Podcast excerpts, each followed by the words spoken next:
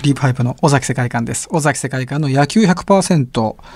えー、いよいよですね、このポッドキャストの配信日の翌週はドラフト会議です。えー、今年もヤクルトからの指名をお待ちしております。そんな、これ何、何を言わせるんですか、そんな。だって指名されちゃったら楽しめないじゃないですか、野球を。外から見たいんですよ、僕は。ね、中に入って見たくないものが見える可能性もありますよね。ケメ山さんね。ケメ山さんは見てるんですか？そういうこと。いやいや、私はもう、そんなね、外から。外から見てるだけですから。まあ、中のことまではよくわからないですけど。尾崎さん、ジャイアンツにはい、もし結構いい選手で、はいすごいヤクルトファンで指名されました。はい。嬉しいですか？僕1年社会人に行って ドラフト待ちますよ巨人の選手に多い感じパターンですねそれはねそれいいですね。ヤクルトで初になるんじゃないですか。そうですよね。で、2年ぐらい浪人して、浪人して愛を伝えます。えーはい。愛を伝えるという。そしたらオリックスに指名されるのかな？あの、担当ディレクターがオリックスの熱狂的なファンって。オリックスだったらね、ちょっと言そうですね。はい。オリックスであのし尾っかり崎こう世界観。勤め上げて、ええ。えー FA で。第1回選択希望選手。尾崎世界観。ああちょっといいですね。いいオリックスバファローズ。みたいな感じで。いや嬉しいですよ、まあ嬉しいですよね。ええ。夢のような。去年、はい。あのショーアップナイトの企画でね、アプリでやらせていただきましたよね。ドラフト指名された感じを味わえるっていうね。ね。あ今年やらないんですか？まだわからないですね。あの、つ、うつも打つや直前に決まるもしあったら、はいぜひ参加させていただきたいと思います、えーということでありまして、はいえーシーズン6第3回ゲストを引き続きまして、えー日本放送ドラフト会議中継の解説でもおなじみ、もう、本当にアマチュア野球に詳しい野球ライター、菊池隆弘さんです。今回もよろしくお願いいたします。よろしくお願いします。さあ、前回はもうね、かなりあのドラフトの目玉選手、ヤクルトに誰が欲しいという感じで盛り上がってましたんで、はいえー第3回のテーマこちら。ヤクルトにこの選手を取ってほしいわえーということで、ヤクルトが来年飛躍するために必要な戦力を、ドラフトでどう取っていったらいいかというあたりをですね、あはい。尾崎さん、根掘り葉掘りぜひ、ください。あの、お聞かせ願いたいです。えーまずは菊池さんから見て、今のヤクルトにおすすめの選手を聞きたいんですが、はいどうですか？そうですね。はいまあ、ヤクルトそうなんですよね。あの、はい補強ポイントを上げようと思うと、はいまあ、これをヤクルトファンの方皆さん思うと思うんですけど、全部ですよね。キリがないですよキリがない。まあ、あの、野手はね、やっぱりいい選手、逆に補強いらないところから探そうが早いかもしれないですね。やっぱ村上選手のところですよね。大丈夫って言えるのは。セカンドもね、いなくなる可能性が大いになりますからね。なんですよねはいまた青木選手も、もう、ベテランなので、ええただやっぱドラフトっていうのは、あの、育成とセットでやっぱ考えるべきことですんで、はい。っていうのもやっぱ、二十歳前後に今、あの、ヤクルトでどんな選手がいるかみたいなところも考えた上で考えないといけはないい。ところではあるので、うんえーだから例えば、まあ、二遊間が欲しいって言っても、今ファームで竹岡選手とか、はい注目されてますよね長岡選手も長岡選手ですね、はいルーキーコンビで、はい今育ててるところなので、うんそこに潰し合うようなね、うん選手を送ってもしょうがないそので。だからタイプの違う選手ですとか、はいまあ、あとは、あの、ここがどうしても足りないっていう選手をうんやっぱり行くべきなんですけれども、はまあそういう優先順位いろいろ見てってい。も、はい。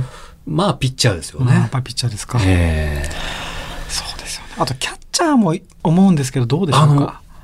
おっしゃる通りで、はい。やはりまあキャッチャー、特にですね、打てるキャッチャーですよね。はい。で、あの、できればその高校生ぐらいの、あの、若いキャッチャーの方が、ヤクルトの方がいいのかなとは思うんですけども、うんはい。まあ、来年すぐ使いたいキャッチャー、しかも打てるキャッチャーってなると、まあ今年上武大学に古川雄大選手という選手がいるんですけども、おそらく彼はドラフト1位か2位で消えてしまうので、ああ、そうですか。で、そうすると、ヤクルトの場合、その、キャッチャー行っている間にピッチャー取られて、他の球団に取られてしまうっていう、そねその優先順位がどうしてもあるので、他にキャッチャー、古川選手以外ではい。強力なキャッチャーっているんですか？僕がお勧めしたいのは、はい。日大藤沢高校に牧原幸太捕手というですね、高校生はい。高校生なんですけども、はいはい。私はあの日本ハムの近藤健介選手のようなバッターになるというふうに思ってね中距離そうですね。バッターですね。あのアベレージもある程度残せる、で非常にそのキャッチャーとしてのそのはいマインドも高くてですね、えー。日大藤沢高校っていうのはですね、はい。あの山本監督という監督がもうキャッチャー育成のもうプロなんですね。毎年いいキャッチャーを育てるんですよ。結構プロに行ってる選手もいる？あの、そうですね。にあの、それこそファイターズの黒羽選手なんかも。もともと DNA、はいそうですね。あベイスターズやってた。まあ結構その社会人とかにもいい選手を送ってたりするんですけど、はいはいその山本監督っていうのはあの、中日でやってた山本正さん、はいピッチャーの山本正さんの弟なんですね。ええ兄貴がピッチャーですけど、弟はキャッチャーで、ですね。キャッチャー育てるのがめちゃくちゃうまいっていう。その山本さんが太鼓判を押す逸材なので、ドラフト3位、4位、5位ぐらいではい。残っていれば、2年後ぐらいに出てきてもらもらえたらっていう感じですか？そうですね。作戦的には、うん。まずピッチャーを上位はピッチャーで。残っていればこの牧原狙ってほしいなと思いますけど、ね。肩はどうですか？肩もいいですね。もう今年やっぱもうヤクルトファンとしてはやっぱ盗塁もう走られ放題なので、あれも悔しいですね、うん。なるほど。あじゃあ牧原幸太。はい。これ右投げ左打ち右投げ左打ちですかね将来の近藤健介。はい。いいですねキャッチャー。ねあのなんとか2番目か3番目で。そうですね。3番目ですかね。ピッチャーですかねだからまずそうなんですよ。上位ええ。でピッチャー誰取れるかで、はい。かなりそのドラフト全体のこの行方かを左右するので、ね。だからまあ、前回もちらっと話した早稲田大学の早川隆久投手あたりを、もし取れたら。1位で取れたら、はもう万々歳ですけれどうも、んもし仮に外してしまって、ちょっとなかなかいい選手が残ってなかったってなった場合に、結構いろいろとガタガタっとこう戦略が崩れてくる可能性があるので。なるほど。リスキーでもあるわけですね。うん。早川取れればあっという間にはい。回転が良くなるけどそうです。ここが取れない場合ね。ちょっと早川投手がもうこの秋のリーグ戦で評価もう上がりすぎちゃってる感じがするので、それだったら、えー別にその社会人にもですね、うん。即戦力でトヨタ自動車にはい栗林投手というですね、あへーピッチャーがいまして、これは右ピッチャーで、はもう社会人の中でははいダントツのピッチャーですね、い今。うんあのーまあ、スピードもありますし、コントロールもいい。で、あのー非常に、まあ、小さく動くカットボールの変化球がいい。カーブもいい。まあ、そのピッチャー、おそらく、あのー来年すぐ活躍できるピッチャーっていう意味では、うん。早川投手、栗林投手、うん。あとは、えー苫小牧駒沢大の伊藤投手。あはいはい。この3人がやっぱ硬いんじゃないかなと。あの栗林投手ははい。どんな選手ですか？そうですね。体もそんなに高くない、背は高くなくて、まあ、はい。ある程度ボールの勢いで押せるっていうところを考えると、はい伊藤博美投手と被りますけど、まあ、ちょっと則本投手に近い感じはしますよね。じゃあ作戦的には早川に相当たくさん行くとすれば、はい。その感激を縫ってえ栗林を1位で行くという作戦はあるのかなというはい。今話ですね。即戦力なんですよね。ー即戦力です。あとやっぱりそのセンターですね。ショートセンターっていうのはどうですか、そうですね。ショート、センターとなると、はうんなかなかでもショートで取っても結局セカンドに回ったりサードに回ったりってことは多いですよね。多いです。ね。ただ、まあ、どうでしょうね。ショートを高い確率で守れる。もう、あれですか、割と来年すぐ出てきてそうほしいってですね。いうですよね。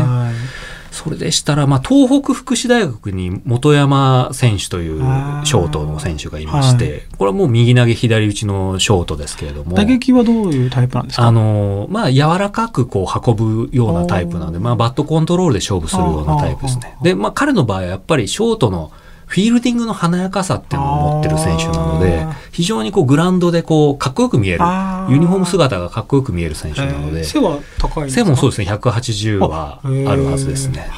結構そのなんか、僕は直接取材したことないんですけども、かなり独特な世界を持っている選手だということなので、結構まあそういう性格面もプロ向きじゃないかなというこ。れ何巡目ぐらいでいなくなるそうですね。彼がですね、結構賛否ありまして。ああ、じゃあ、上位かもしれないし。そうなんです、そうなんです。1位で消えるってひ知ってる人もいますし、へいや、3位ぐらいじゃないかっていう声もありますし、ーだこの辺の選手が実際どう評価されてるかっていうのは、蓋を開けてみてのお楽しみっていうもうやっぱところです、ね。そういう選手が鍵を握ってるってことですね。いやそうですね。意見の分かれる選手が。はい。じゃあ、センターはどうでしょうか？センターの選手ですと、そうですね、パッと浮かぶのは、うん、足の速い選手の方がいいんですかね。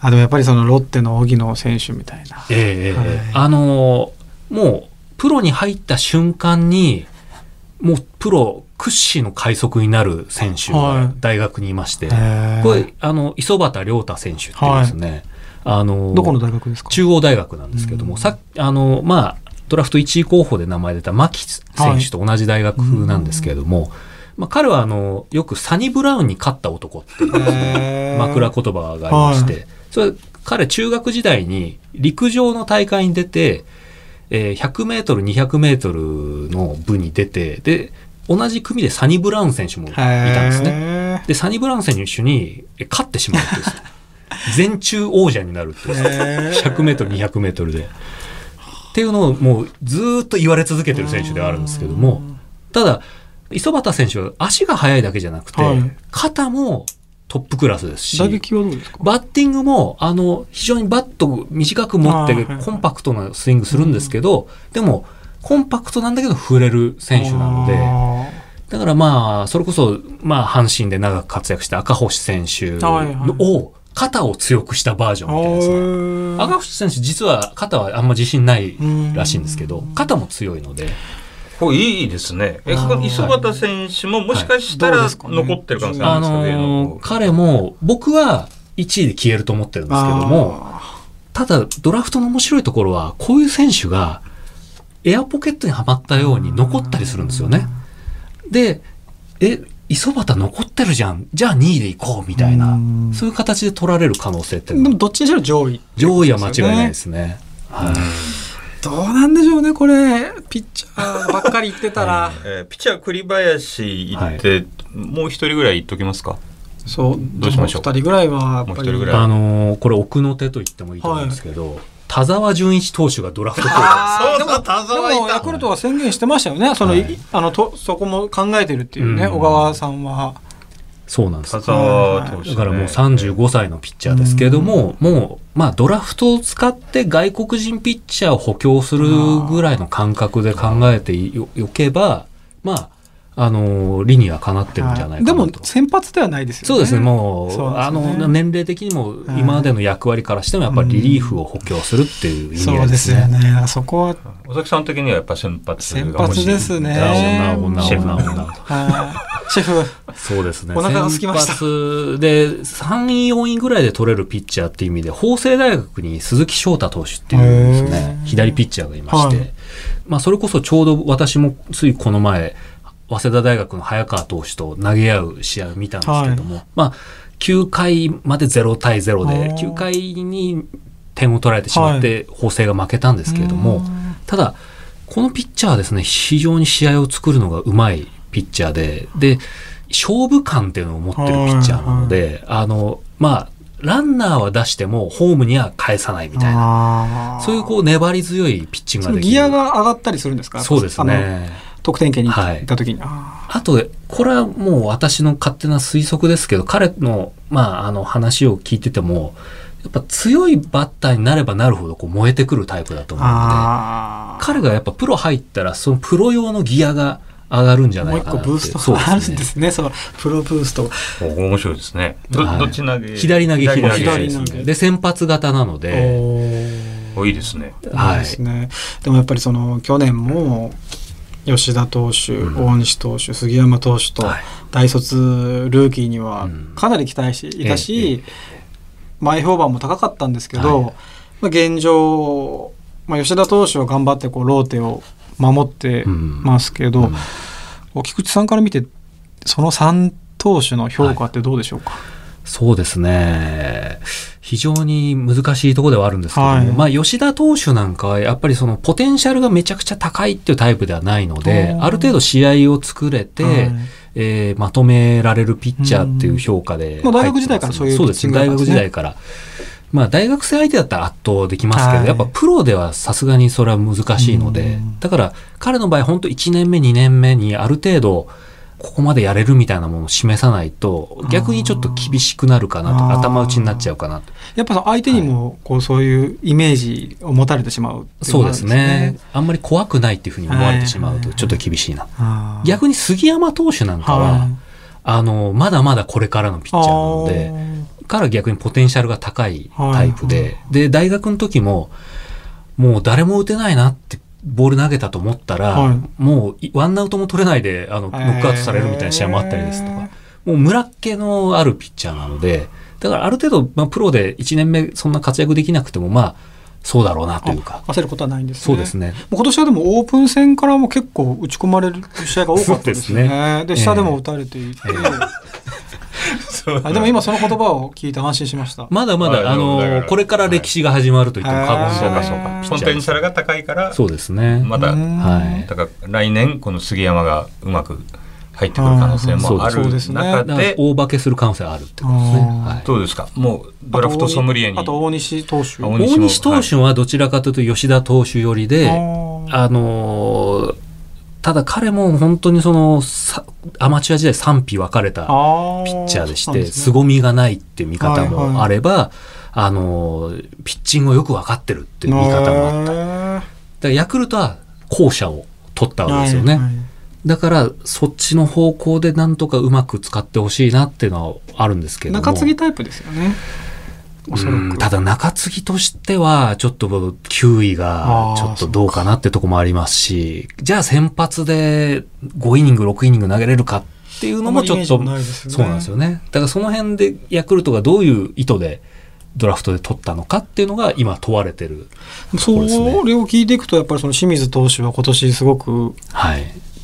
進化しているじゃないですか。はいはいこれは何が違ったんですか？あの僕は清水投手はドラフト前からリリーフで行った方がいいっていうふうにあの言ってたんですけども、はい。っていうのも彼も国学院大学の時から、はい。あの先発だと140キロそこそこでうん。でスライダーとか落ちる球はい。を武器にするっていう、まあまあよくいるピッチャーなんですようね。ん。でリリーフになると急にギアが上がって150キロ近いボールでまさに今年のピッチングですよね。なん。かアドバイザー契約。いやいやいやいや。いやそうですね。いや結びたくなりますね今聞いて。プロのねスカウトの方はも本当そういう仕事としてもうずっと見てるので見極めはね。で菊池さんから見たら、その清水投手に関しては、あそうだろうなって、今年は、あだからそうですね。使われ方としてはい良かったなっていうのとあとやっぱドラフト1位でから指名されてる、はいはい。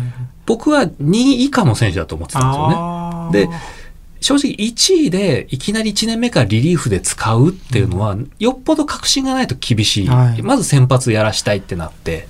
でそこでやっぱりちょっとはまらないと、はまりきれないまま1年目終わってしまう。だからその意味で2年目になってようやく彼本来の持ち場に行けたのかなっていう気がしますじゃあけどね。2020年のドラフトを、ドラフトソムリエの、はい。えー菊池さんにヤクルトのドラフトどうですか？もうちょっとイメージ的に。じゃあ1位は栗林でいいんですか？そうですね。早川投手がやっぱ早川上がりすぎちゃってるので、はい、はい。あそうかそうか。あの手堅く。そうですね。栗林、まあ中日あたりも栗林として狙ってる可能性ありますけども、まあ2球団ぐらいの競合だったらあ可能性は高いので、はい。栗林投手行く行き、はい。そして、はい。えー田沢純一投手。田ー。沢にこだわりますね。尾崎さんのリクエストは先発なんですけどでもやっぱりいいですか？でも鈴木翔太選手はドラフト4位ぐらいで取れるだろうと。おおーなるほど。だから3位で牧原選手、キャッチはいはい。ャーをはい挟んで、さっきの牧原高校生。ではい。4位で鈴木翔はい。太。鈴木翔太行く。なるほど。完璧じゃないですかねそれでうまくいけば東北福祉大の本山ですとか。ああ、そうですね。そうですね。それから磯端。磯端中央大学とか、うんねなんか明るい展望がねなんかこう聞いてる時はね、すごい嬉しいんですけどね。またここからあのシーズンがはあのまだ途中だったん でね。今なんかえー毎年超えたドラフトの話って切り替えていっちゃうんですけど、まだ切り替えれないっていう。そう面白いだいぶだってあのねドラフトの話なんだけど前のドラフトの話でね。ええ。あのこうまだね、まあ、ええ。言ってみれば、現有戦力もみんなドラフトで取ってきた選手の話ですからね。確かに。ええ。その通りですよね、ん。え楽しみだ。えはい。えーということでお時間になりました。はい。はい。えークリープハイプ尾崎世界観の野球100%エンディングのお時間です。今日は尾崎さんのね、はい。ヤクルト愛といいますかもう本当に全開になってましたね、はいもうドラフト今年の選手だけじゃなくてその前のドラフトの選手は 戦略的にどうだったのか、この後どうなるのか未練がましいですよね。いやいやそんなことないよ。ですよ。僕でもね今日の話だと杉山投手の話ですからね、えー前向きなお話が聞けました。すぐ1年目に出てくるわけじゃないですから。そうですよね。はい。何もかんでもそうですよね。はい、えー菊池さんが盛んにうなずいてらっしゃるもう一度ありますので、はい。い、よいよ今年のドラフト会議は10月26日月曜日。菊池隆弘さんと私煙山のコンビで夕方5時から生中継しますのでこのポッドキャストを聞いた皆さんぜひ聞いていただければと思っております。えークリープハイプ尾崎世界観と日本放送煙山光則でした